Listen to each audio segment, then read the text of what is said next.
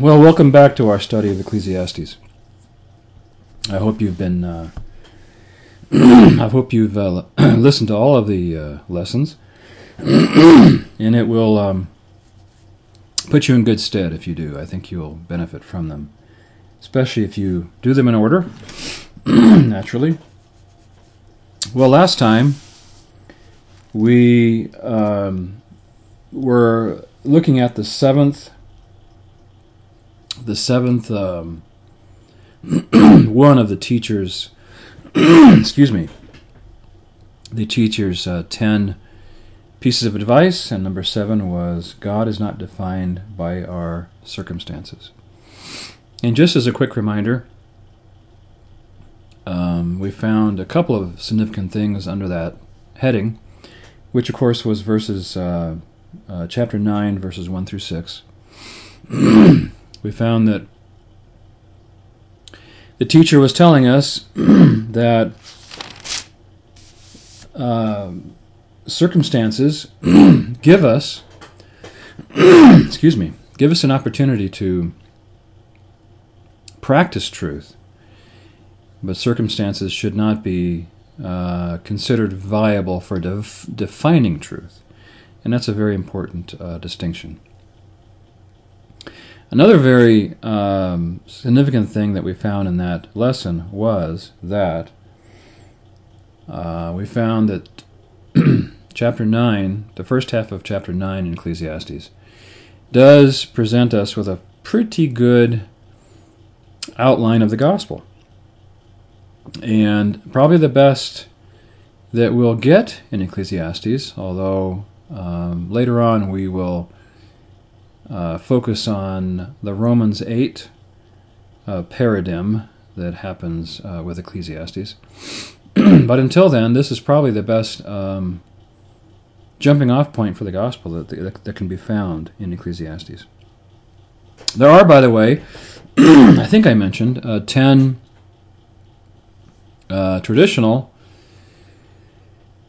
uh, focus points for the gospel in Ecclesiastes, um, most of which have been actually um, exercised by someone at some time, but there are ten, and um, this one in chapter 9, uh, verses 1 through 6, is uh, one of them.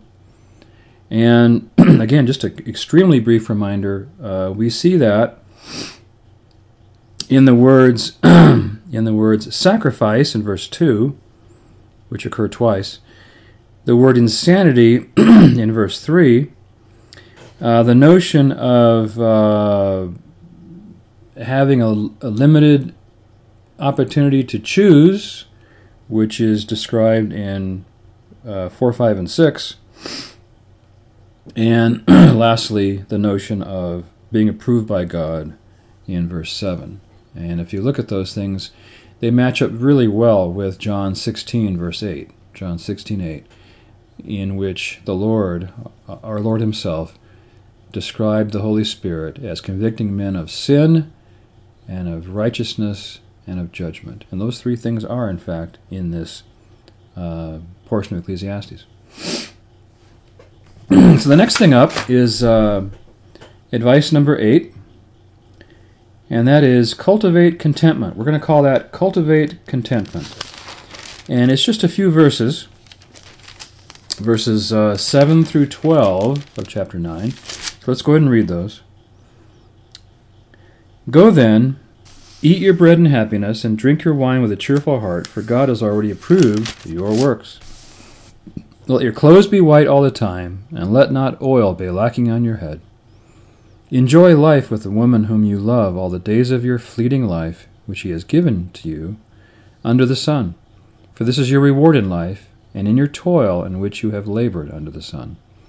Whatever your hand finds to do, verily do it with all your might, for there is no activity or planning or wisdom in Sheol where you are going. I again saw under the sun that the race is not to the swift, and the battle is not to the warriors, and neither is bread to the wise, nor wealth to the discerning, nor favor to men of ability, for time and chance overtake them all.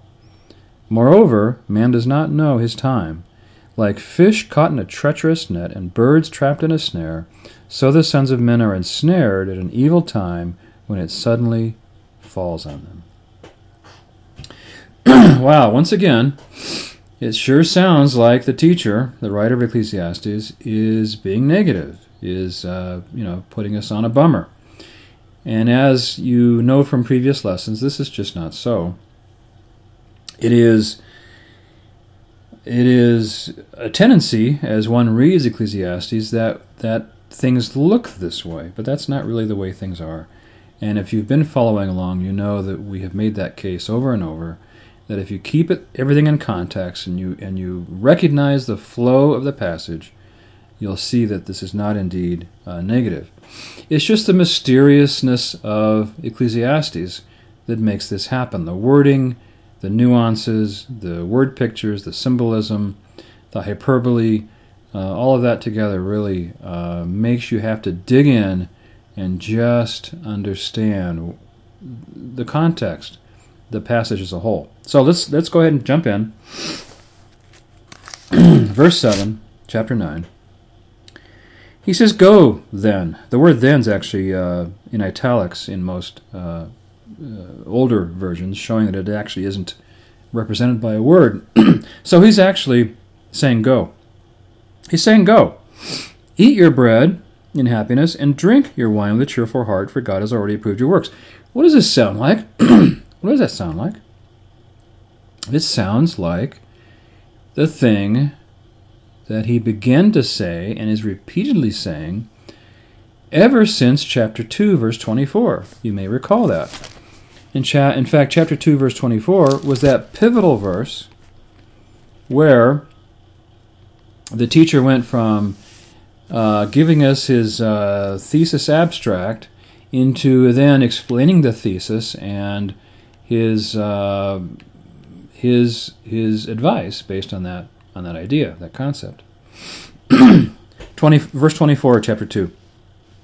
There is nothing better for a man than to eat and drink and tell himself that his labor is good. This also I have seen, that is from the hand of God. For who can eat and who can have enjoyment without him? And then the last verse there, verse 26, basically explains or describes two choices that someone can make. And that's the point right there. After discussing the fact that, exploring, declaring the fact that man is living a life below him, living a life not commensurate with who he is, as made in the image of God, that the writer of Ecclesiastes then says the thing to do is accept what God has done and worship him and fear him. And then he gives the two choices in verse 26. Now, the fact that he says this in verse 24, and by the way, verse 24 of chapter 2 is the first time God is mentioned. First, the first time the word God is, is used, although it won't be the last. It's indicative, it is representative of the fact that the author is turning a corner and giving you what he really thinks. He's, he's talking about um, how to think, how to uh, resolve in your in your heart, in your mind, uh, the conundrum, the mystery of life? And the answer is simple: let God be God. And in fact, what he'll do right after 26 is he will launch into a celebration of the sovereignty of God, which is what the first half of chapter 3 is. but back to chapter 9. And what he is saying here what he is saying here in chapter 9, verse 7, when he says, Go, is he is saying for the seventh time, he'll say eight times altogether, but this is the seventh time that he's saying the same thing he said for the first time in verse 24 of chapter 2, and that is, Be content. Be content. And the fact that he's saying go there is, is why uh, I titled this section Cultivate Contentment. He's saying work at it, just plain do it. Now, you may recall, as I just mentioned, that there are eight times that the teacher says this. And just as a reminder, uh, I'll list them again for you, but you can look these up uh, later on. And these are the places where he comes back and says, Work at contentment. develop contentment, cultivate contentment, let yourself be content, because God is ready and waiting to make you content. All right, chapter 2, verse 24, chapter 3, verses 12 and 13, chapter 3, verse 22, chapter 5, verse 18, chapter 6, verse 12, chapter 8, verse 15, chapter 9, verse 7, which is where we are right now, and chapter 11, verses 7 through 10. Eight times he comes back to that theme. This is why I mentioned early on that it's possible to call this book, this book of Ecclesiastes, a book that is a, a sermon on contentment. Largely. Now, it's not the only thing, there's a few more layers there, but it's largely a sermon on the, on the idea of contentment. All right, so let's see what else he says. Verse 8 Let your clothes be white all the time, and let not oil be lacking on your head. Verse 9 Enjoy life with the woman you love all the days of your life. And he goes on, he says basically, this is all you can do. What is he saying there? Well, look at verse 10. Whatever your hand finds to do, verily do it with all your might. So, uh, dress nicely, put cologne on, uh, enjoy you know life with your life partner, and as you do your work and as you do the kind of thing that you stay busy with, hey, do it well. Do it the, the, to the best of your ability. Well, what's what is this? Well, it is enjoy life. It's just plain enjoy life. Now, he's going to say three things in this section. We've already seen two of them. The first one in verse 7 is go. That's a repeat of 224. And that is just simply work in contentment. The second thing he's saying now is enjoy life. Enjoy life. We get that really from those three verses, 8, 9, and 10. And especially when you look at uh, verse 8, clothes be white and oil lacking on your, not lacking on your head. This is saying, you know, wear nice clothes and, you know, don't don't think you have to you know, be frumpy or or you know, wear clothes that aren't very nice and you know, nothing wrong with having a little aftershave or cologne. He says, you know, enjoy life. Now, let's look at that word Sheol in verse 10. He says there's no activity or planning or wisdom in Sheol where you're going. And we've pointed this out before, but do not substitute the word hell for Sheol. That's not what that is. Uh, the Jews, the ancient Jews understood that, the modern Jews understand that, and we need to understand that that word is just, you know, the ancients, even though they were faithful Jews in the ancient times, like David and, and others, uh, even though they were faithful Jews, there were some, many, probably, who who had trouble with the afterlife. They didn't have a good concept of the afterlife. And in fact, some people will tell you, I think they overstate it, but some people will tell you that Jews by and large did not believe in the afterlife. I don't think that's true. There were many who didn't, uh, but I think the faithful ones, the, the ones who really loved God, understood all the Old Testament passages that mention the afterlife, and there are many. But but back to Sheol. What Sheol really just means is the grave. Most modern versions uh, put the grave there, and that's pretty accurate. To the Jews, Sheol was just blackness. You know, the switch is turned off. You know, the light switch is turned off. Blackness, end, death, gone, cut. That's all. That's it. And so you know, we're not we're not getting into uh, describing existentialism here or anything like that. We're just saying that was the common understanding of the end of life among ancient peoples. You die, and that's it. It's gone. But not faithful people, not people that knew God and loved God. They they knew that there was more than that. So just realize that this is not saying hell. This is not a theological term, Sheol. All right. Okay, so the third thing, first thing he has said is, uh, you know, be content. Second thing he has said is enjoy life. And now the third thing starts at verse 9 and goes through 11. so verses 9, um, actually through 12. Um, let's see. No, I'm sorry, 11 through 11 through 13. I again saw under the sun that the race is not to the swift, and the battle is not to the warriors, and neither is bread to the wise, nor wealth to the discerning, nor favor to men of ability, nor time, for time and chance overtake them all. Moreover, moreover, a man does not know his time. He's like fish caught in a treacherous net, or a bird trapped in a snare. So the sons of men are ensnared in an evil time when it suddenly falls on them. Also, this I came to see as wisdom under the sun, and it impressed me. Well, we'll, we'll actually we'll focus on 11 and 12. What's he saying? What's he saying? He's saying this is the third thing he's saying in this section is that God runs life. Now, we'll focus on verse 11 for a little bit and then look at 12.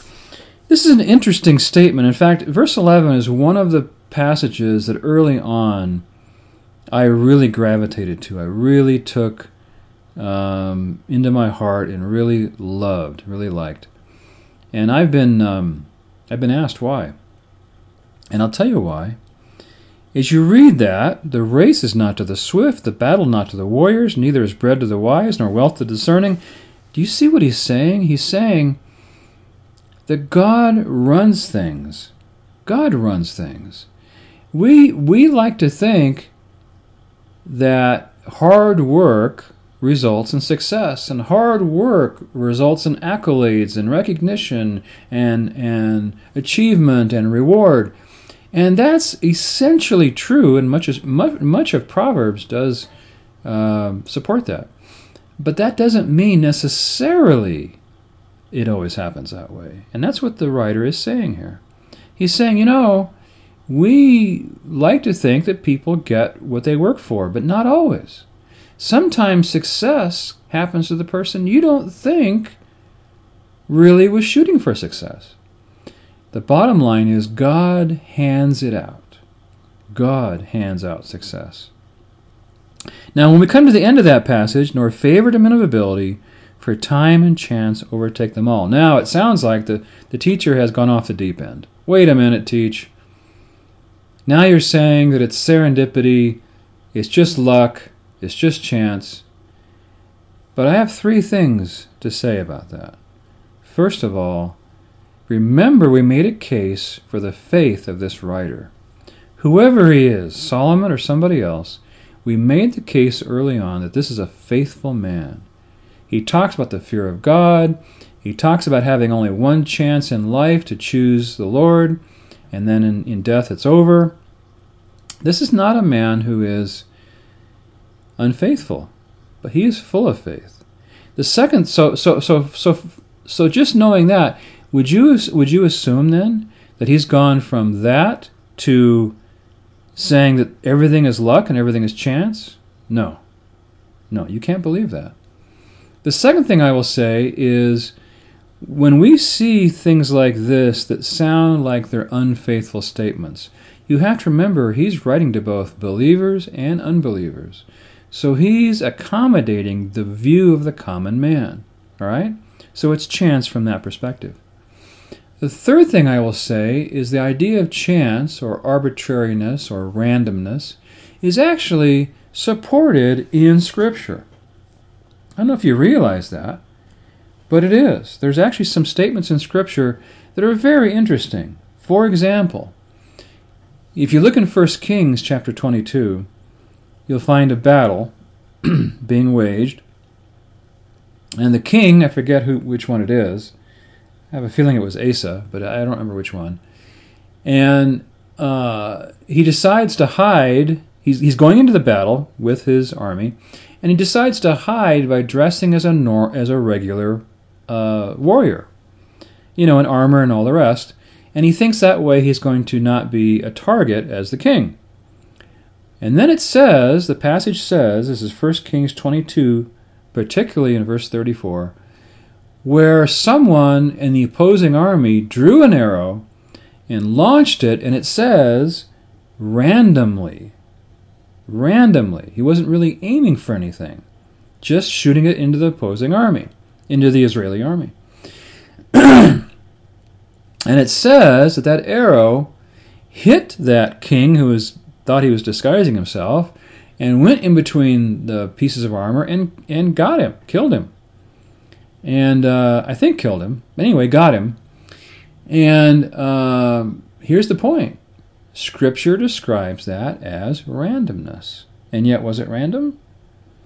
If you believe in the only wise God and the only true God, you cannot believe in randomness. That's not random. And yet, it's described as random. Here's another one. I don't have the passage for this, but if you look in the book of Ruth, you'll see that it's described there the same word. Ruth chanced upon Boaz's field.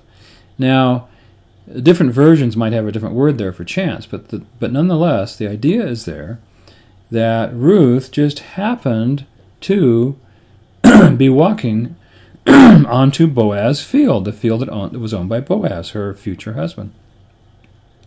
Again, was that chance? You know, Christians don't believe that. Christians don't believe in luck or chance.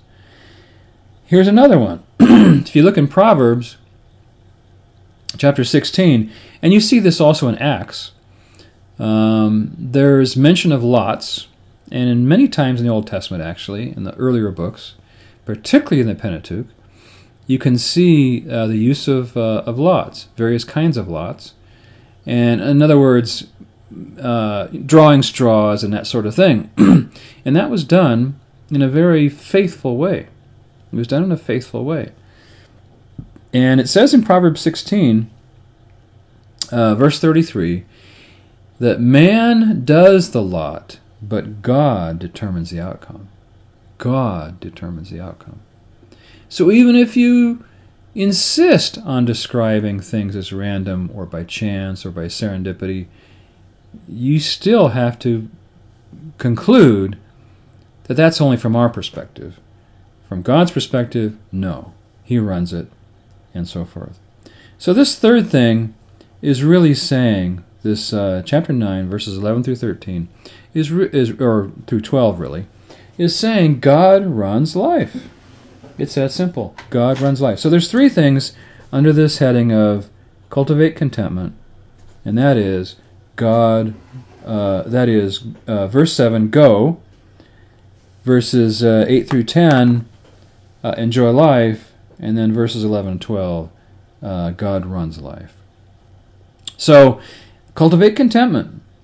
Cultivate contentment is one of the things he's saying to do in the face of inequity, in the face of inhospitable environment, in the face of the really sorry human condition. And let's remind ourselves that sorry human condition was actually put in place by us, by man. We did that. We rebelled, and we got the consequences. But as Ecclesiastes points out, God then took that and made it into a project. He made it into, into an apologetic uh, so that he locked us into it, unable to be fixed, so that we would look to him and turn to him. All right, the next section is uh, uh, chapter 9, verse 13, all the way through the end of chapter 10. So let's do this in chunks.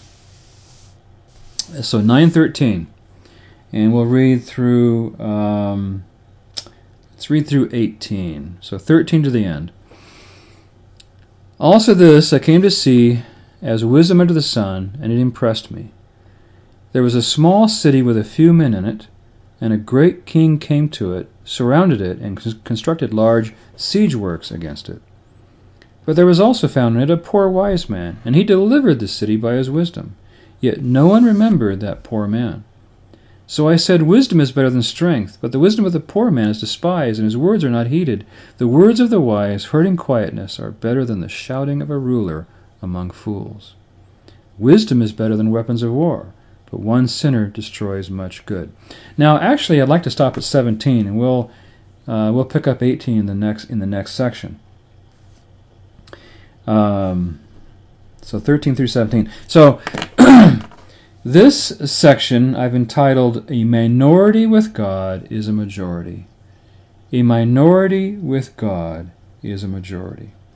So even though believers throughout world history have been in the minority, despite what some have said, some well-meaning people have said, they've always been a, they've always been a minority, and as such, uh, and, and, and, remember the context of this book and the context of uh, these chapters, these recent chapters, how to live life in the face of inequ- inequ- inequity, and iniquity for that matter, uh, unfairness and sin.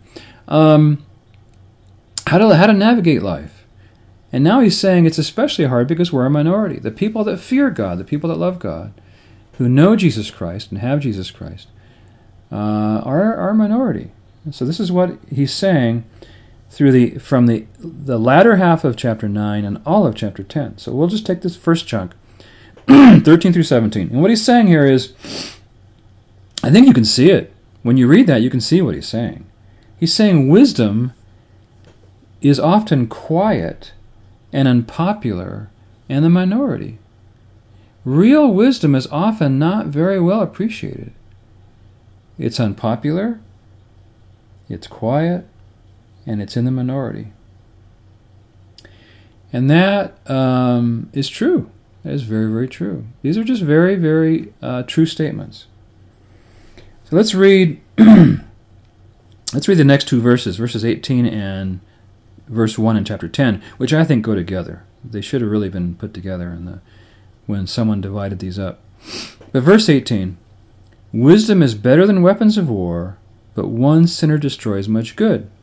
Dead flies make perfumer's oil stink, so a little foolishness is weightier than wisdom and honor. So he's still talking about minority, but now he's saying, yes, as he said earlier, minority is unpopular, and it is quiet, and it is it is you know it is the uh, it is the minority. But now he's saying uh, the assumption, though, when you when you read that, is it means we're not very impactful. You know, minority is not very impactful. It's not very. Um, um, it's not accepted. It's not liked. It's not valued, and so it tends to not be very uh, impactive in society. But then he says a minority can be impactive when it is evil. When it is evil.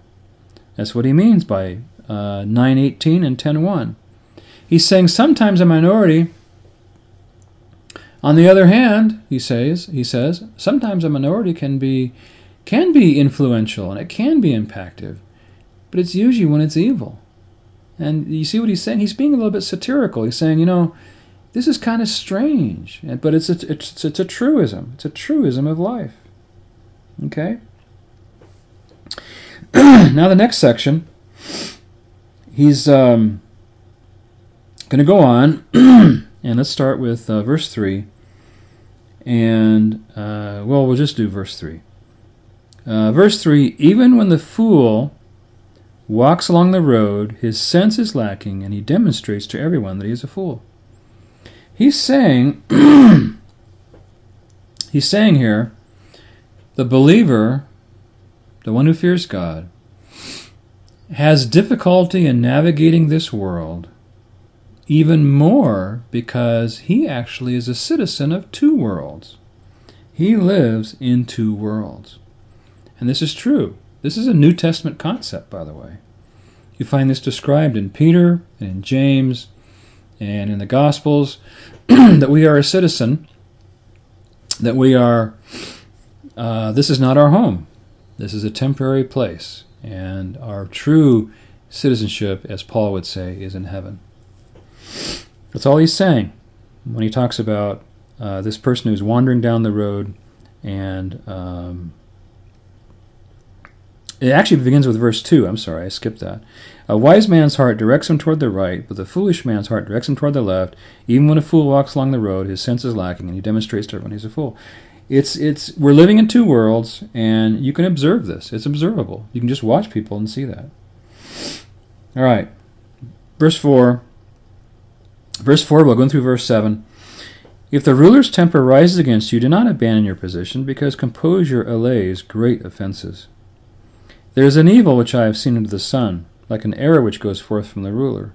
Folly is set in many exalted places, while rich men sit in humble places. I have seen slaves riding on horses, and princes walking like slaves on the land. What's he talking about? He's talking about the powerful and the not so powerful, leaders and followers. And he's, he's going to make a case here uh, a couple times in this passage, this section, which we've called a minority with God as majority, which is really just how to how to navigate, how to navigate. Um, he's saying leaders leaders are one of the things that trip us up. Leaders are one of the things that confuse us. Authority can be confusing. And he says, he's basically saying specifically that leaders require special handling. Yeah. And leaders are often not the people you think they should be. Whereas the people who, uh, you know, should be leaders aren't. You see? So he says, uh, he says, verse 4 when the ruler's temper rises against you, he's saying, you know, when powerful men come against you, stand firm. And then in verses 5 through 7, he's saying, you know, it, it doesn't make you wise just because you have a title. Having a title doesn't make you a smart person, doesn't make you wise. He's talking about leaders, and he'll say more about leaders before we're done here. All right, and then 8 through 15, which is a, lo- a long uh, section, but let's go ahead. He who digs a pit may fall into it, and a serpent may bite him who breaks through a wall. He who quarries stones may be hurt by them, and he who splits logs may be endangered by them. If the axe is dull and he does not sharpen its edge, he must exert more strength. Wisdom has the advantage of giving uh, success. If the serpent bites before being charmed, there is no profit for the charmer. And, and it goes on. It, it sounds like Murphy's Law, to, you know, to put it in the vernacular. In fact, I used to think that that was one of the best uh, ways of looking at this particular part. But that's not what's going on here. He's basically talking in 8 through 11, he's talking about horse sense. He's talking about common sense. And notice he brings this to the table while he's talking about leaders. Do you see? He's saying, you know, sometimes the common person has more understanding than the leader does. And if you don't think that's true, you you do. You must. Do you remember the Dilbert com- comic strip? The Dilbert comic strip was based on that premise. Uh, it was about uh, computer software engineers who were constantly uh, bemoaning the fact that their their their supervisors didn't have a clue. they were clueless about what they what their work was all about. And that's uh, that's what the writer of Ecclesiastes is saying is that um, is that Common sense, ordinary horse sense, is often lacking in leaders. Not always, not even most of the time, but it frequently enough that it is a challenge as you navigate this life, this world of woe. As you navigate this world, it is a difficulty. It's one of the one of the many difficulties. Now, when we go through 12 through 15, let's go ahead and do that. Words from the mouth of the wise are gracious, while the lips of, the, of a fool consume him. The beginning of talking is folly, the end of it is wicked madness. Yet the fool multiplies words, no man knows what will happen, who can tell him what will come after him? The toil of a fool so wearies him that he does not even know how to go to his city. What's he saying? He's saying leaders not only lack common sense, they also waste words. Words and you could even say words are wasted on them. Many times, now this is not a big diatribe against leadership, against authority, not, not at all. But the, but the writer is saying one of the difficulties you'll have in navigating life is knowing how to handle authority, knowing how to deal, how to be under authority. And again, that's another New Testament concept. So he says leaders often uh, shouldn't be leaders you know, some of them shouldn't really be, but they are. And by the way, God put them there. And that's another thing you'll find in the New Testament. But they require special handling, and they don't often have horse sense. And they don't even talk properly. The common person uses words more carefully and more productively than do some leaders. That's what he's saying. He's bemoaning the fact. He's he's pointing it out and he's saying this is what you have to deal with as you go through life. All right? And then we'll go 16 to the end. Woe to you, O land, whose king is a lad, and whose princes feast in the morning. Blessed are you, O land, whose king is of nobility, and whose princes eat at the appropriate time, for strength and not for drunkenness. Through indolence the rafters sag, and through slackness the house leaks. Men prepare a meal for enjoyment, and wine makes life merry, and money is the answer to everything. Whoa, teacher, what are you saying? One more verse. Furthermore, in your bedchamber do not curse a king, and in your sleeping rooms do not curse a rich man, for a bird of the heavens will carry the sound, and the winged creature will make the matter known. So, this is the fifth thing he's saying under this category of a minority with God is a majority. The first one was uh, that a that wisdom is quiet and unpopular. Uh, the second one was uh, the believer lives in two worlds. The third one was leaders can require special handling. The fourth, common person, the common person has common sense. And now number five, he's basically saying here Powerful men are sometimes stupid. Yes, powerful men are sometimes stupid. So that's 16 through 20. Um, look what he says 16. Uh, what's he talking about in 16 and 17 and 18 and 19? He's talking about partying. He's talking about being a hedonist. He's talking about living uh, for pleasure. You know, just party, party down. And he's saying often, more often than should be, people in authority uh, use their authority to just live life up, live, you know, live luxuriously and live in pleasure all the time. And that's why he says, Woe to you, O land, and blessed are you, O land. And then in, through indolence the rafters sag. In other words, in other words, they're not paying attention to the work they should be paying attention to. They're not paying attention to their responsibilities. And 19 is very interesting. Men prepare a meal for enjoyment, and wine makes life merry, and money is the answer to everything. It sounds like the teacher has slipped up again, doesn't it? Money's the answer to everything? That's not a faithful statement. That's not a Christian thing to believe. Not at all. But that's not what he's saying. I found that the NLT, the New Living Translation, actually does a good job right here in rendering this. And what it basically says is, and it is, the, and I think this is the the best uh, the best meaning, is that authority leaders, many leaders, not all, not most, but many leaders, live it up, party down, and all they all they think about.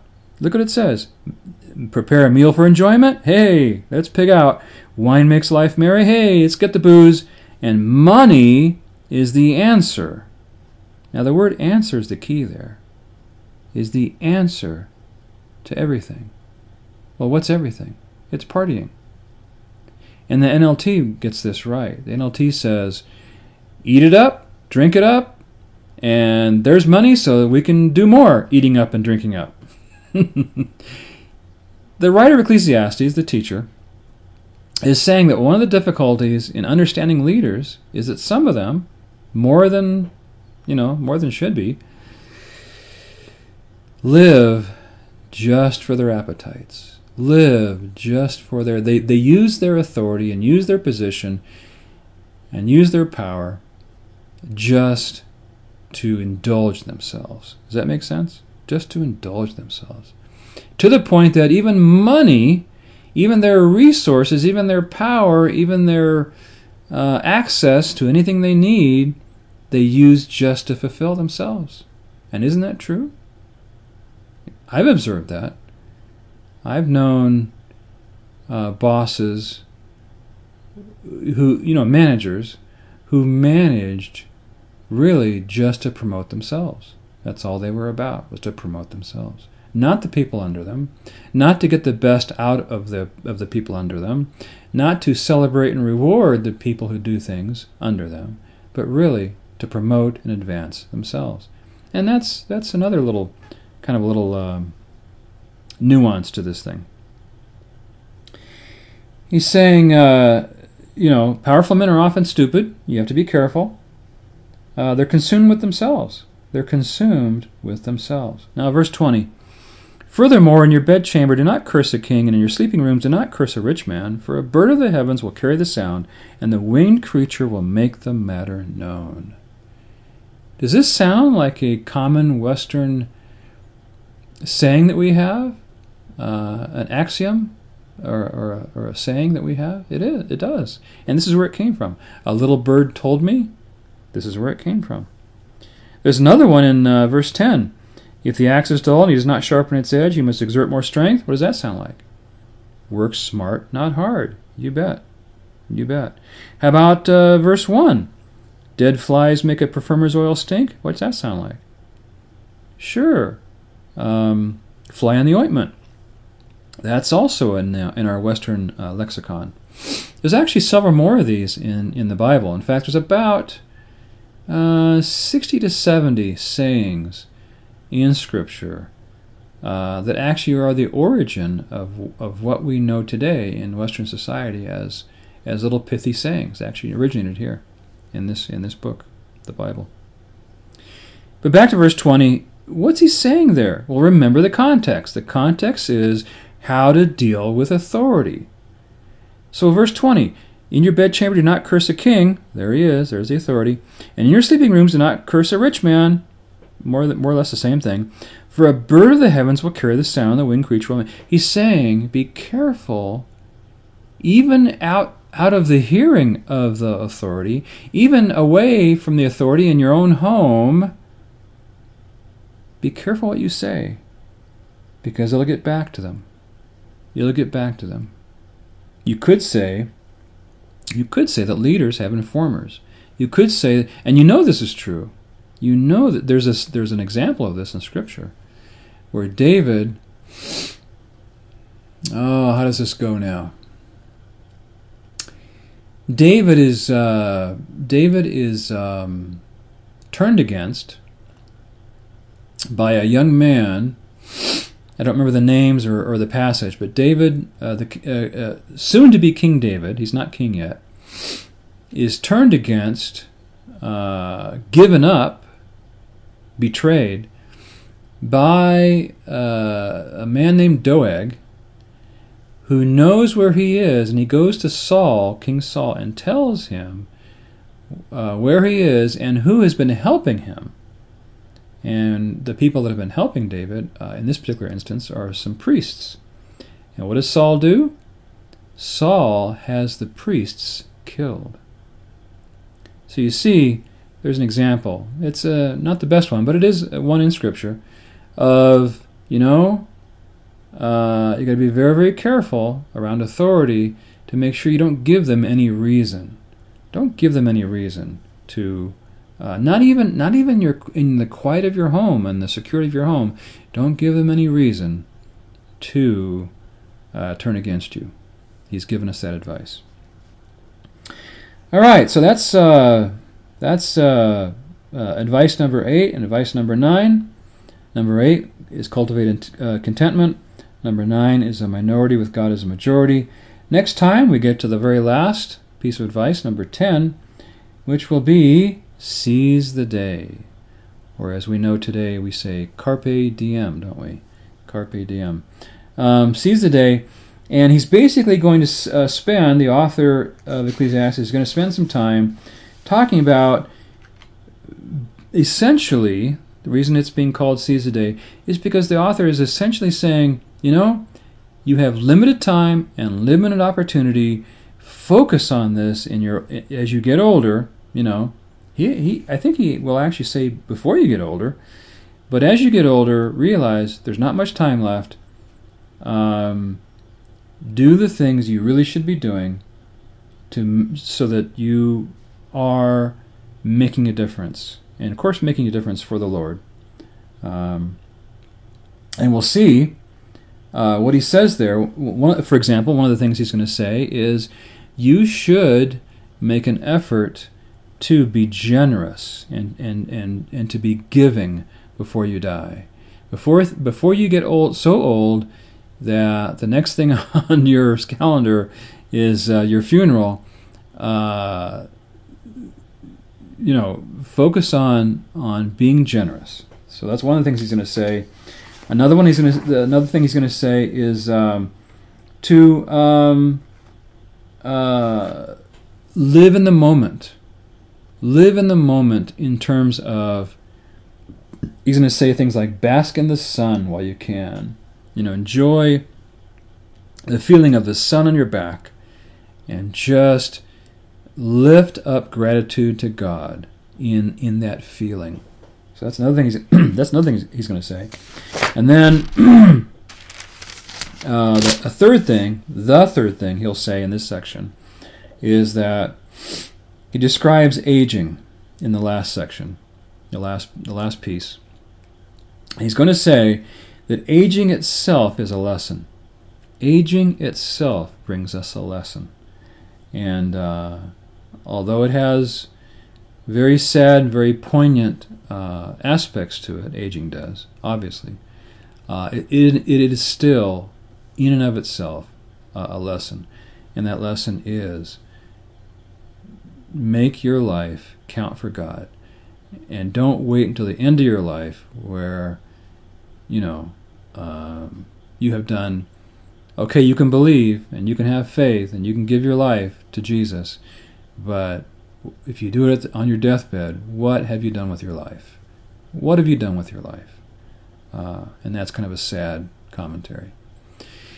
All right, thanks you, thank you for uh, uh, coming along with me on this journey.